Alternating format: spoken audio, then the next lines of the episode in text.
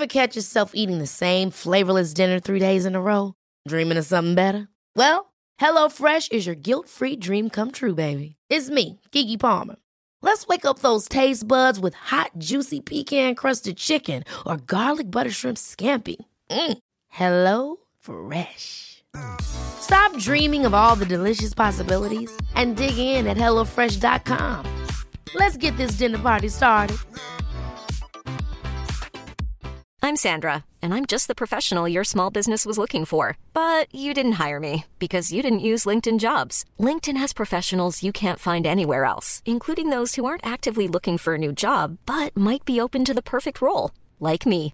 In a given month, over 70% of LinkedIn users don't visit other leading job sites. So if you're not looking on LinkedIn, you'll miss out on great candidates like Sandra. Start hiring professionals like a professional. Post your free job on linkedin.com/people today. Hey, it's Ryan Reynolds, and I'm here with Keith, co-star of my upcoming film, If, only in theaters May 17th. Do you want to tell people the big news? All right, I'll do it. Sign up now and you'll get unlimited for $15 a month and six months of Paramount Plus Essential Plan on us. Mintmobile.com slash switch. Upfront payment of $45 equivalent to $15 per month. Unlimited over 40 gigabytes per month. Face lower speeds. Videos at 480p. Active Mint customers by 531.24 get six months of Paramount Plus Essential Plan. Auto renews after six months. Offer ends May 31st, 2024. Separate Paramount Plus registration required. Terms and conditions apply if rated PG. The information depicted in this podcast is purely for informational purposes only. Please consult your healthcare professional before making any changes to your lifestyle or routine.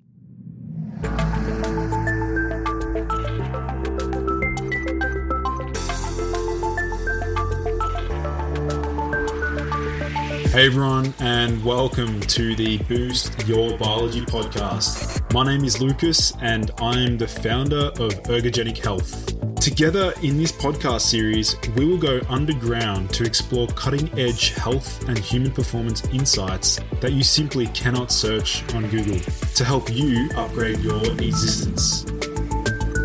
So, without any further ado, let's jump into today's episode. Hello, everyone, and welcome to yet another episode of the Boost Your Biology podcast. Today, I am joined in with a very special uh, friend of mine from the US, uh, Ryan Smith, who really is a pioneer when it comes to anti aging medicine, peptides, and research chemicals. So, in the last few weeks, actually, we've been um, messaging and bouncing ideas and, and sharing some cool uh, research papers and things like that. But today, we are specifically focusing on um, a fairly new technology and a specific um, sort of analysis software that will determine your epigenetics and learn more about your um, DNA methylation. So, Ryan, welcome to the show, man. Yeah, thanks for having me back on. Always a pleasure. Awesome. So, Ryan, do you want to give my audience a bit of an understanding into, I guess, like in a general um, consensus, like what is epigenetics? Yeah, so so epigenetics is essentially the the the things that are happening to your genome above that baseline DNA sequence. And so, um, you know, the way I always like to explain it is that every cell in your body has the exact same DNA, what makes each of these phenotypes different what makes your skin cells skin cells and your heart cells heart cells and, it, and it's all that epigenetic programming um, so silencing of genes activation of some genes um, and you know part of our fundamental development biology is essentially, uh, you know, methylating and demethylating things in certain tissues. And so, uh, really, epigenetics is a way that your body regulates your DNA um, to, to really uh, give that sort of that dog basic dogma of biochemistry, right? Going from DNA to to uh, you know RNA to peptides and proteins. Uh, this is sort of that step between the DNA and the RNA, uh, where we where the, the epigenetics are able to control what types of DNA sequences get made into that RNA. Mm. Awesome, awesome. So maybe let's take a, a, a step back and because um, today's episode we're really going to focus on um, you know measuring aging and that aging process itself. So let's have a look at some of the um, yeah. Well, let's have a look at some of the hallmarks of aging because I know there are various sort of elements that contribute to it. So what let's let's sort of run through some of yeah. those. Yeah, so so the, the hallmarks of aging are, I would say, pretty well defined at this point. Um, you know, most people say you know there are eight or nine of them, depending on who you ask. Um, you know, a lot of those things uh, tend to be things that are are, are things a lot of your listeners will probably be familiar with. Things like, uh, you know, probably one of the most common right now, and probably one of the biggest topics is, is senescence, right? Um, uh, and so whenever cells essentially sort of metabolically pause, they stop replicating, mm-hmm. um, and in that that time period, they get uh, you know a lot of inflammatory markers, which are obviously not good and cause that inflammaging process, as they call it. And so, so that's one of the big ones. Uh, you know, are other things like uh, telomere attrition, obviously, where we you know uh, lose some of our, our telomeres as we undergo replicative uh, burdens. Um, some of those things are going to be like stem cell depletion or nutrient sensing um, issues, um, loss of proteostasis or you know dysregulated uh, protein manufacturing. Um, so those are some of I would say the the big ones uh, for sure. And and uh, the, the the problem with a lot of those is that a lot of them don't have direct blood biomarkers, right? You know, things like senescence can be pretty hard to measure. Some people are doing beta gal as a measurement of senescence. Other, you know, but clinically it's not super relevant yet. And so um, we don't really have a way to, I would say, objectively look at a lot of those data points to tell how someone's aging. Um, and, and, so forever, and, and, you know, for for a long, long time, people have wanted uh, really one objective diagnostic marker, which is able to tell us how we're doing on that aging process because age is such a big risk factor. Our chronological age is such a big risk factor for all of these different types of diseases. Mm. Yeah, you just mentioned the um, the chronological age, so I want to sort of um, break down those two terms because we obviously have the biological age and the chronological age. So do you want to expand upon that a little bit? Yeah, absolutely. So, so the chronological age is, is, is pretty easy, right? It's the, the, the age that you would call yourself, or the number of you know candles on your birthday cake, so to speak. Um, but but the biological age is a little bit more complicated um, because uh, that is sort of how your body is aging um, in respective to you know sort of the the total population or where you're at on sort of your lifespan um, journey, uh, and everyone's is going to be independent. So your biological age is sort of the the age of your body, uh, rather than the age of how long your body has lived, sort of how your body is functioning. It's more of a, a physiological uh, measurement rather than um, just a time one. Um, you know, uh, one of the ways I always like to, to talk about that is is you know looking at, at, different things like twin studies. You know, people who have the exact same baseline DNA might age or or be at different predispositions to different types of diseases, um, and and a lot of that can be mitigated by how they live their life and um, you know all the factors that play into that nutrition diet exercise um, sleep stress you know all those same things are, are, what are actually taking a toll on our bodies as well. Um, and, and, you know it starts to we start to see that there's a lot of pheno- phenotypic variation between even the people the same dna and and we're able to actually measure that phenotypic variation or that baseline biological age with things like this epigenetic measurement. Mm.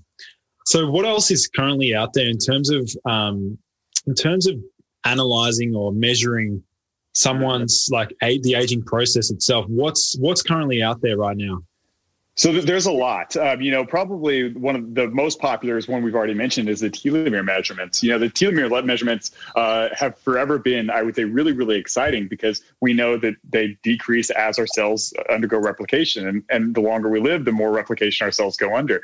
Um, and we know also that that at one point cells that uh, you know undergo too much replication will lose their telomeres and then they'll undergo replicative senescence right? Whereas where those cells again sort of stop replicating um, as a way to sort of protect against any type of dna damage. Um, and, and, so uh, so telomeres have been a very very popular one but in the more recent years as uh, things like artificial intelligence and computer learning become a little bit more prevalent, um, the investigation into all biomarkers as it relates to age have been popular. So, um, you know, as we talk about the multiome or going back to that central dogma of biochemistry, where you go from, you know, DNA to the epigenetics to the transcriptomics to the proteomics to the, uh, you know, the metabolomics, the phenomics, and then also the microbiome, all of those have been looked at as uh, to see what changes with age and can you a- adequately look at any of those um, to predict age accurately? Um, and i would say that right now there's been a lot of developments in all of those. Uh, one examples is a, a product called Glycan Age, which uses uh,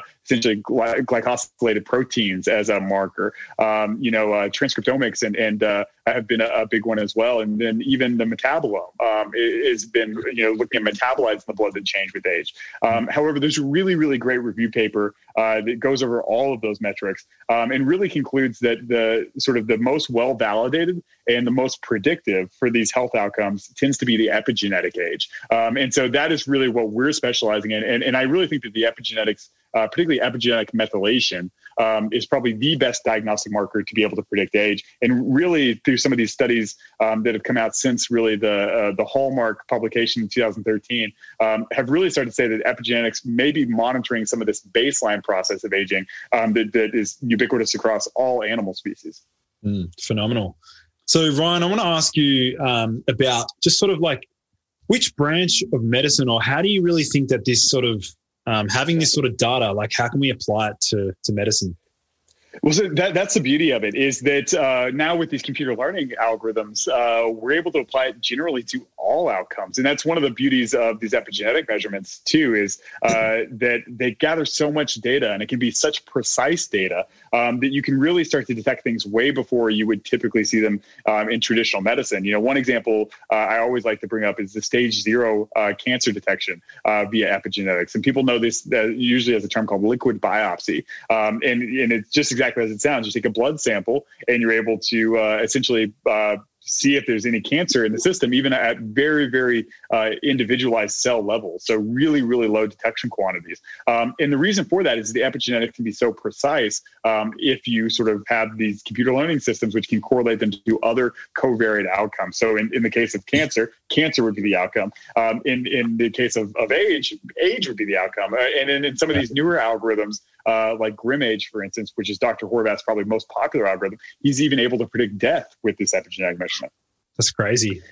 yeah, it, it, gets it gets wild. I mean, you, you start to enter a sci-fi realm very very quickly because yeah. you know we can take your blood and say you know how uh, you know how many macronutrients you've eaten over the past week. We can tell you how much you've smoked or drank across your entire lifetime. The amount of data that we can get from these epigenetic measurements are different than the data we can get from your DNA. A lot of times it's not personal, personally identifiable, but the information that we can detect from it still is is is powerful. And the way that that can apply to health is is count too countless to uh, to to really even even see. Um, and really, the steps would be first you have to decide an algorithm first come up with uh, a way to measure whatever you're hoping to measure. It might be progression to Alzheimer's. It might be, um, you know, performance on your, you know, a 40 yard dash. Um, but if you start to get this information and, and use these com- big data sets and big computer learning platforms, you start to see what markers are associated with things like speed or associated with things like Parkinson's development. And so what you get to do is you now you have an algorithm that's able to predict this. The next question goes to now that we have now algorithm predicted, how do we change the, the the markers we know are predictive of that risk? Yeah, that's definitely an element of this that really excites me is the whole sort of athletic performance yeah. side of things for athletes. You know, taking advantage of this sort of technology and then utilizing strategies and and you know biohacking and implementing peptides and supplements yep. like that is that really yeah. excites me.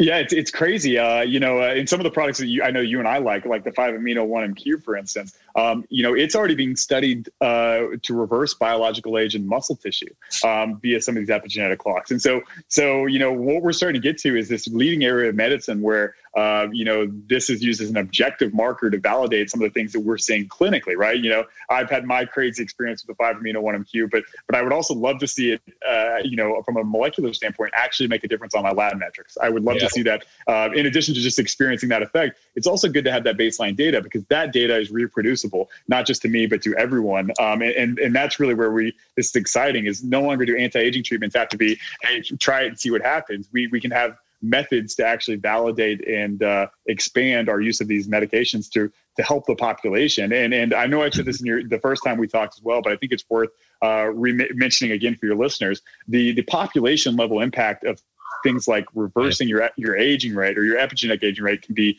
um, incredible. I, I always throw out the statistic uh, that you know if everyone reversed their age by seven years, you'd cut disease in half. Fifty percent of people would no longer be sick, which is crazy. You know, if you reverse the aging rate by just twenty percent, uh, you'd save the U.S. over uh, three trillion dollars in healthcare um, spending. And so so, you know, these can make a big, big impact. And, you know, a lot of people associate aging as a, a vanity thing, um, but it's absolutely not. It, it's way more than vanity. It is a, a, risk factor that predisposes you to all of those diseases, which are the most popular, uh, or I should say, the most prevalent um, to die from or to get sick from. Yeah. Yeah. One thing that, um, you know, when people like get on an anti aging protocol and things like that, or they want to, you know, slow down aging, at the same time, they're also addressing like you know, they're going to be supporting mitochondrial function. They're going to be reducing oxidative stress. They're going to be, and a lot of these supplements and peptides, they actually work on all those different sort of um, pathways at the same time. So that's it's really cool just to see the the crossover there. Yeah, and that's that's the reason I got into this in the first place. Is I started seeing things like yeah. you know the SS31, right, which is helping with the mitochondrial structure and, and mitochondrial energetics. And I said, you know, this has got to be having phenomenal population level impacts beyond just, you know, the one tagline which most people remember about, you know, uh, six months of daily ATP equivalent, uh, you know, uh, with one injection. Uh, and, and, so, uh, so, so I mean, people always think of those things, but the population level impact and how it can help prevent these diseases. I, this was something I really, really wanted to quantify and take it out of more of a, a biohacking realm and, and, sort of merging the idea of biohacking and, and, medicine because they are one and the same. Um, and if you can quantify the effects, then uh, you're, you're that much closer to getting implemented on a larger scale. Yeah. Yeah, I'm sure. Um, I'm sure many of my listeners will already be familiar with 23andMe. So, do you want to sort of break down how this can, well, how it differs yeah. to 23andMe? Yeah, de- definitely. And then, you know, 23andMe uh, obviously is not in Australia, uh, but but uh, I think MyDNA is one of the big companies that, that's out there. But, you know, all of these genetic companies are based on the same principle and, and actually the same technology. Uh, what they're doing is just essentially sequencing your DNA, um, especially at certain locations, uh, locations which are more likely to have polymorphisms or different genetic variants.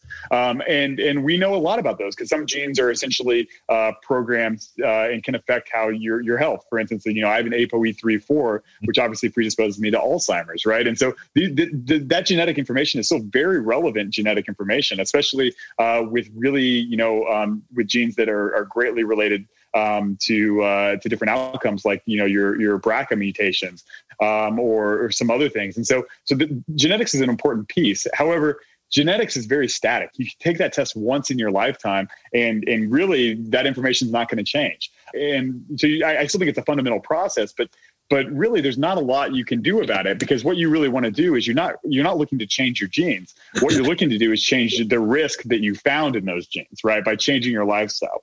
The epigenetics is a little bit different because uh, these epigenetic methylation markers do change. They're, they're not they're not, they don't change immediately or very very quickly but they do change and you do have uh, a large degree of control over them. You know 60% of the, the methylation markers that we measure um, are, are based off of uh, someone's own lifestyle and so what it really does is put that control back into your hands where uh, you actually can change the expression of your genetic sequences. And that is the way that you can mitigate those risks.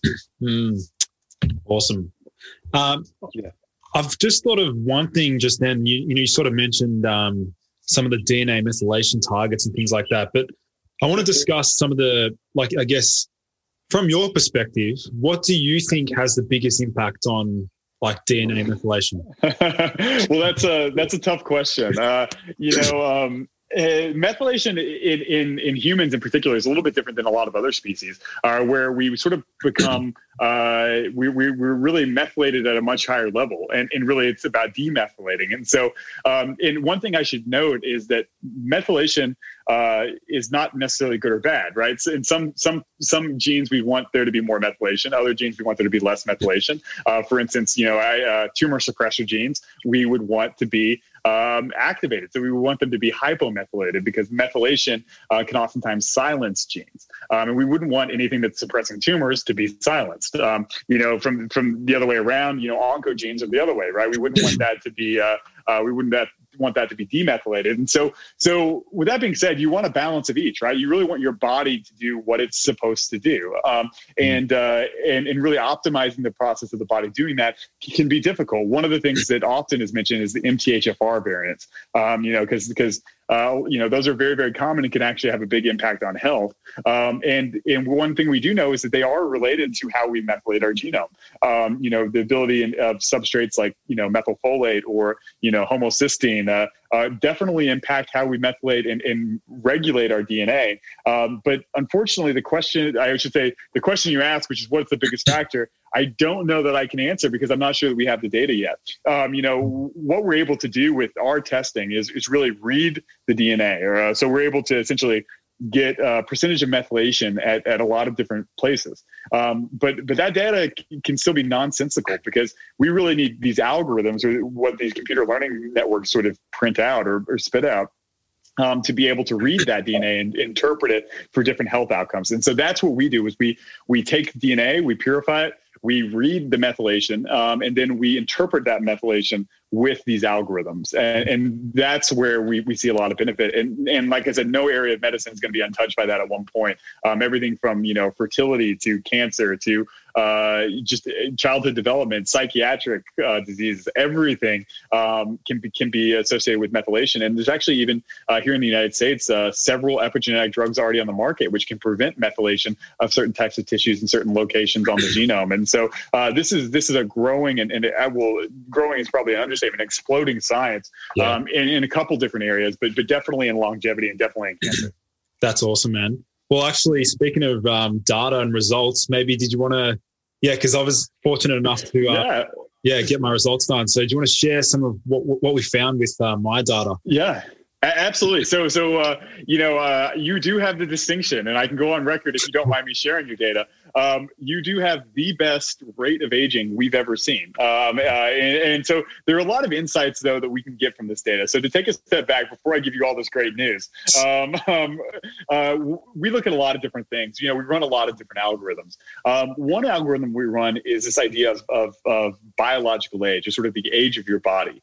Um, and ideally, for anyone who's doing this metric, what you really want to see there is an age that's lower than your actual chronological age. If you're doing that, then you're doing really, really well Um, you know, most of our data sources come from the United States. And so you're you're a little bit of an outlier there, but I should mention that almost every male and almost everyone who grows up in the United States tends to have advanced aging. So uh, you know, just from being a male in the United States, you can sort of behind the eight ball a little bit. I don't know uh, how that impacts you, but but your your aging rate was uh, was, was pretty great, um, and so your your intrinsic aging rate was actually twenty four point one six, um, which is uh, which is again pretty good.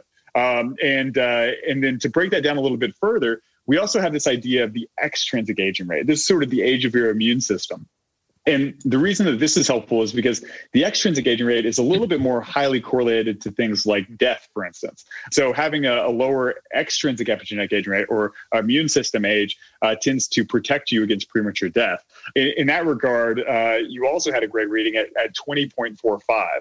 Um, and so, so those are, are, two great readings, and definitely a good starting point for, especially for someone uh, like yourself who uh, specializes in biohacking. And a lot of times, uh, uh, that that's a hard thing to do. And so, yeah. um, so those are two great data points, and, and we can talk about those a lot. You know, mm. uh, it, I mean, our, our report, I think, as you've seen, is is over 80 pages long. It goes and breaks down really everything that's been correlated to a better or worse age. Um, so I, I, won't belabor that point, but but I will say that having advanced aging, even if you're one year older biologically than you are chronologically, can have a lot of adverse health consequences. One of my favorite statistics is looking at cancer risk. Um, for, for instance, every one year that you are older biologically than you are chronologically, you increase your risk of dying of cancer, or sorry, you re- increase your risk of getting cancer in the next five years by 6% for every one year. Um, you increase your risk of dying of cancer in the next three years by actually 17%. Um, and so, even just a one year difference can make a big impact into a lot of different diseases. Uh, but in this case, uh, obviously, those statistics for cancer. But um, this applies to almost every age related disease. Um, so, everything that shows a correlation to age, which is most diseases, also shows a higher correlation to this idea of biological age, which allows us to be able to predict it and then hopefully, in some cases, prevent it. And there are a lot of things you can do to turn back that clock. Probably things that you do already, which is maybe why your your your, your metrics look so good. Um, we do a couple other metrics as well. We do some things like immune cell subsets. Um, so we're actually able to predict, you know, things like your CD4 to CD8 ratio, which is a sort of a ratio of T cells, which can give us an idea of how good your immune function is. And usually you'd want that value to be between one and four, and, and yours is perfect right there at 2.5. So again, that that even looks good. And then probably my favorite out of all of the different algorithms uh, is is one called the Dunedin um, POAM study. And and obviously the uh, Dunedin, I don't know if I'm pronouncing that right. It's a, a, a town in uh, uh New Zealand. Um, and they're actually with this algorithm they're actually able to calculate the instantaneous rate of aging um, so for instance let's say that you know someone had had a, a lifestyle in the past, which was not ideal. They might have had high stress, poor diet, lack of exercise, uh, but suddenly turned their life around. You know, we, uh, we want to give them actually feedback on what they're doing now so that they can improve that as much as possible. Um, with biological age, you're not just getting what they're doing now, you're also getting everything they did in the past. But with this, with this uh, Dunedin uh, POAM algorithm, we're actually t- able to sort of give you the speedometer of aging. How, how fast are you going right now? And, and that is where we see your metric being probably the best metric I've ever seen or certainly the best metric I've ever seen on that. Um, and, and, that's defined as anywhere from 0.6 biological years per year. That's the absolute lowest you can go to around 1.4 biological years per year. And that's really the highest you can go. And, and the distribution of that is, is much like a bell curve with almost everyone being right around one. Um, and, and, so very, very few people get to the periphery of those two measurements. You did. Uh, so your rate of aging was 0.65 uh, essentially 0.657 uh, uh, biological years per year, which is absolutely phenomenal. Definitely in the top 99th percentile, uh, which is uh, uh, good because what we're able to say is that hey, whatever you're doing, keep doing. Yeah, that's sick, man. yeah. Um, interesting. So with that, I guess with that, um, with that information, where do you sort of see? Are you guys thinking of branching out and expanding upon that in any in any way, or? Oh, absolutely. And you know, one of the one of the beauties about these algorithms is that they might give you a biological age, but that's not where they're super powerful. Where they're powerful is relating that biological age to your risk of other diseases. Yeah. Um, and so and so that is where this is so powerful because we're able to predict, you know, risk of, of all of these different diseases, age-related diseases, cardiovascular disease, diabetes, uh, you know, neurological conditions, um, cancer. All of these things are highly, highly correlated to that metric that you, that you just got, right? Um, and, and so so no longer do you have to sort of you know think of health as a binary thing. Where you're either healthy or you're sick. What you can start to think is is, is if you sort of recondition your mind to think of aging as a disease itself um, and mitigating that that that process can also mitigate your risk of all those other conditions. And so if you treat this as a, a way to uh, to give yourself varying degrees of uh, healthiness, so to speak, um, and try and get this metric as low as possible, um, then you'll protect yourself against all those other diseases. So it makes all these, you know, preventative medicine things where people are trying to stay healthy and do the right thing. It makes it quantifiable, and that's the beauty of it. Yeah, yeah. I was wondering just then, like, imagine if I, you know, jumped on a really hardcore like anti-aging peptide protocol with like metformin yeah. mix, SS31 and then retested yeah. in like a year's time. It'd be interesting to see. Yeah, I, I, would love to see it. And, and, you know, one one of the things I should note is that uh, you're probably not the most ideal candidate, right? You're pretty young already, yeah. uh, and and uh, you know what we really start to see is that people over 50 um, can make big impacts to their epigenetic age in short amount of time. You know, uh, probably one of the most the most famous, and actually the trial that got me into this um, was uh, uh, called the TRIIM trial. Um, uh, it was done at UCLA that looked at metformin, growth hormone, and DHEA yeah. Uh, as a way to reduce that epigenetic aging rate. It was only in nine patients, but they were able to reverse in just 1.5 years worth of time. They were able to reverse the aging rate right around 2.5 years um, for some of those patients, and so they were literally turning back the clock. And even more recently, um, just uh, a few weeks ago, um, Dr. Sinclair from Harvard uh, published a study where he uh, used Yamanaka factors to reprogram these cells to reverse their epigenetic age. And, and the impact of that was that he was able to restore uh, vision in blind mice. Um, and so so we know that, that this aging process is is um, incredibly important to all different levels of health,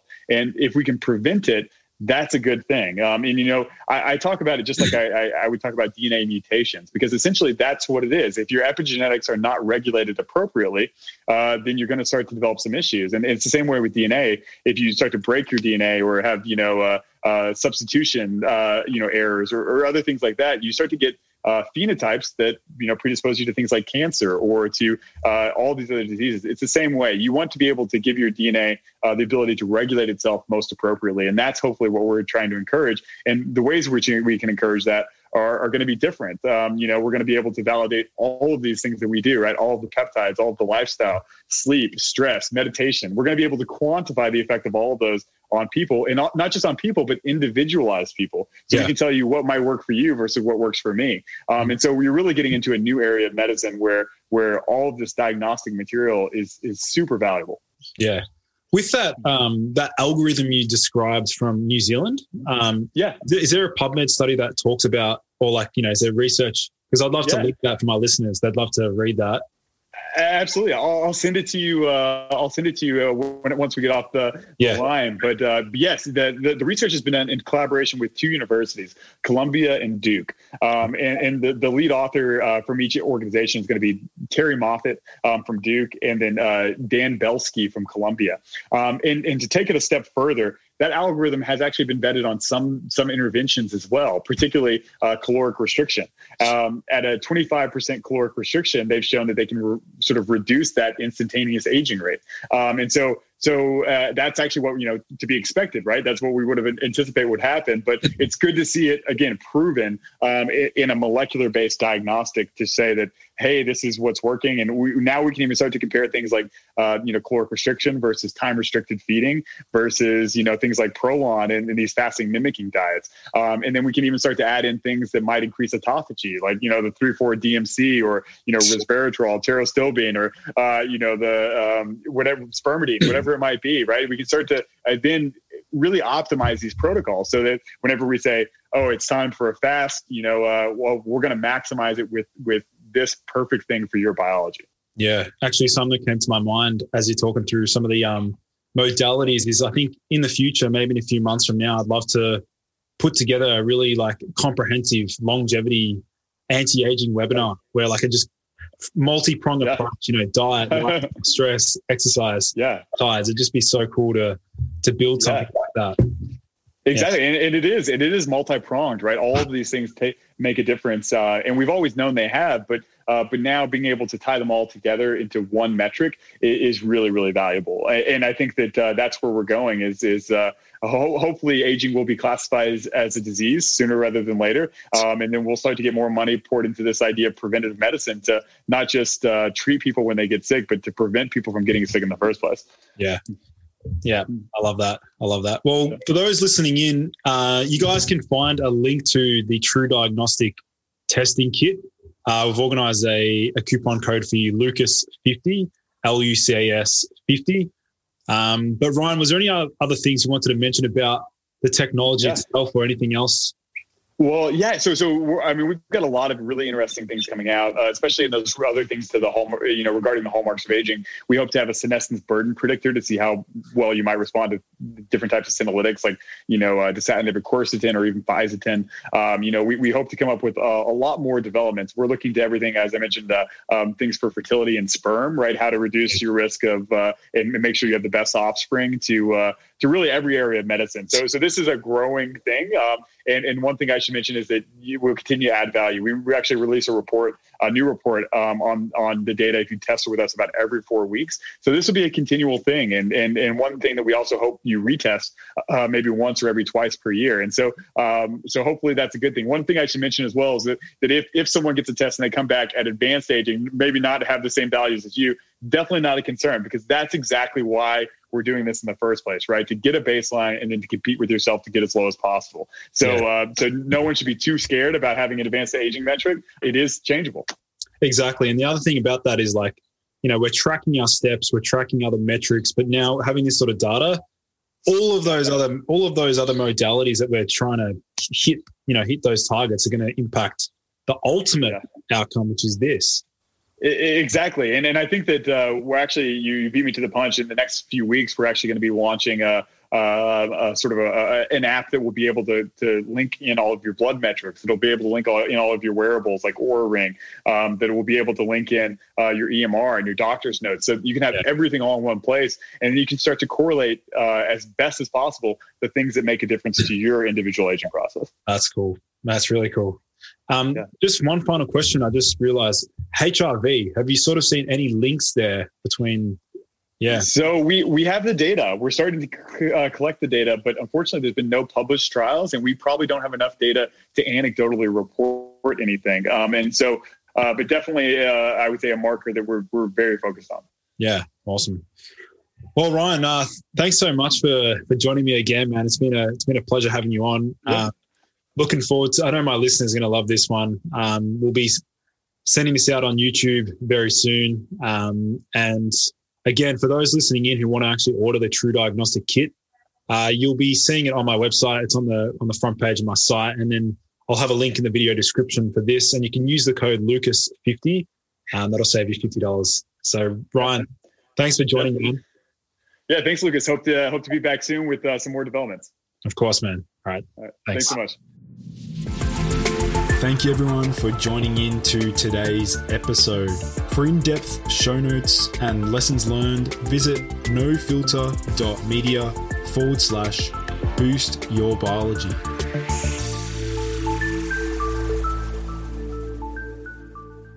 This has been a No Filter Media production. Say what you want. Ever catch yourself eating the same flavorless dinner three days in a row? Dreaming of something better? Well, HelloFresh is your guilt free dream come true, baby. It's me, Keke Palmer. Let's wake up those taste buds with hot, juicy pecan crusted chicken or garlic butter shrimp scampi. Mm. Hello Fresh. Stop dreaming of all the delicious possibilities and dig in at HelloFresh.com. Let's get this dinner party started. Planning for your next trip? Elevate your travel style with Quince. Quince has all the jet setting essentials you'll want for your next getaway, like European linen, premium luggage options, buttery soft Italian leather bags, and so much more. And is all priced at 50 to 80% less than similar brands. Plus, Quince only works with factories that use safe and ethical manufacturing practices. Pack your bags with high-quality essentials you'll be wearing for vacations to come with Quince. Go to quince.com/pack for free shipping and 365-day returns. Imagine the softest sheets you've ever felt. Now imagine them getting even softer over time. That's what you'll feel with Boll and Branch's organic cotton sheets. In a recent customer survey, 96% replied that Boll and Branch sheets get softer with every wash. Start getting your best night's sleep in these sheets that get softer and softer for years to come. Try their sheets with a 30-night guarantee. Plus, get 15% off your first order at bollandbranch.com. Code BUTTERY. Exclusions apply. See site for details.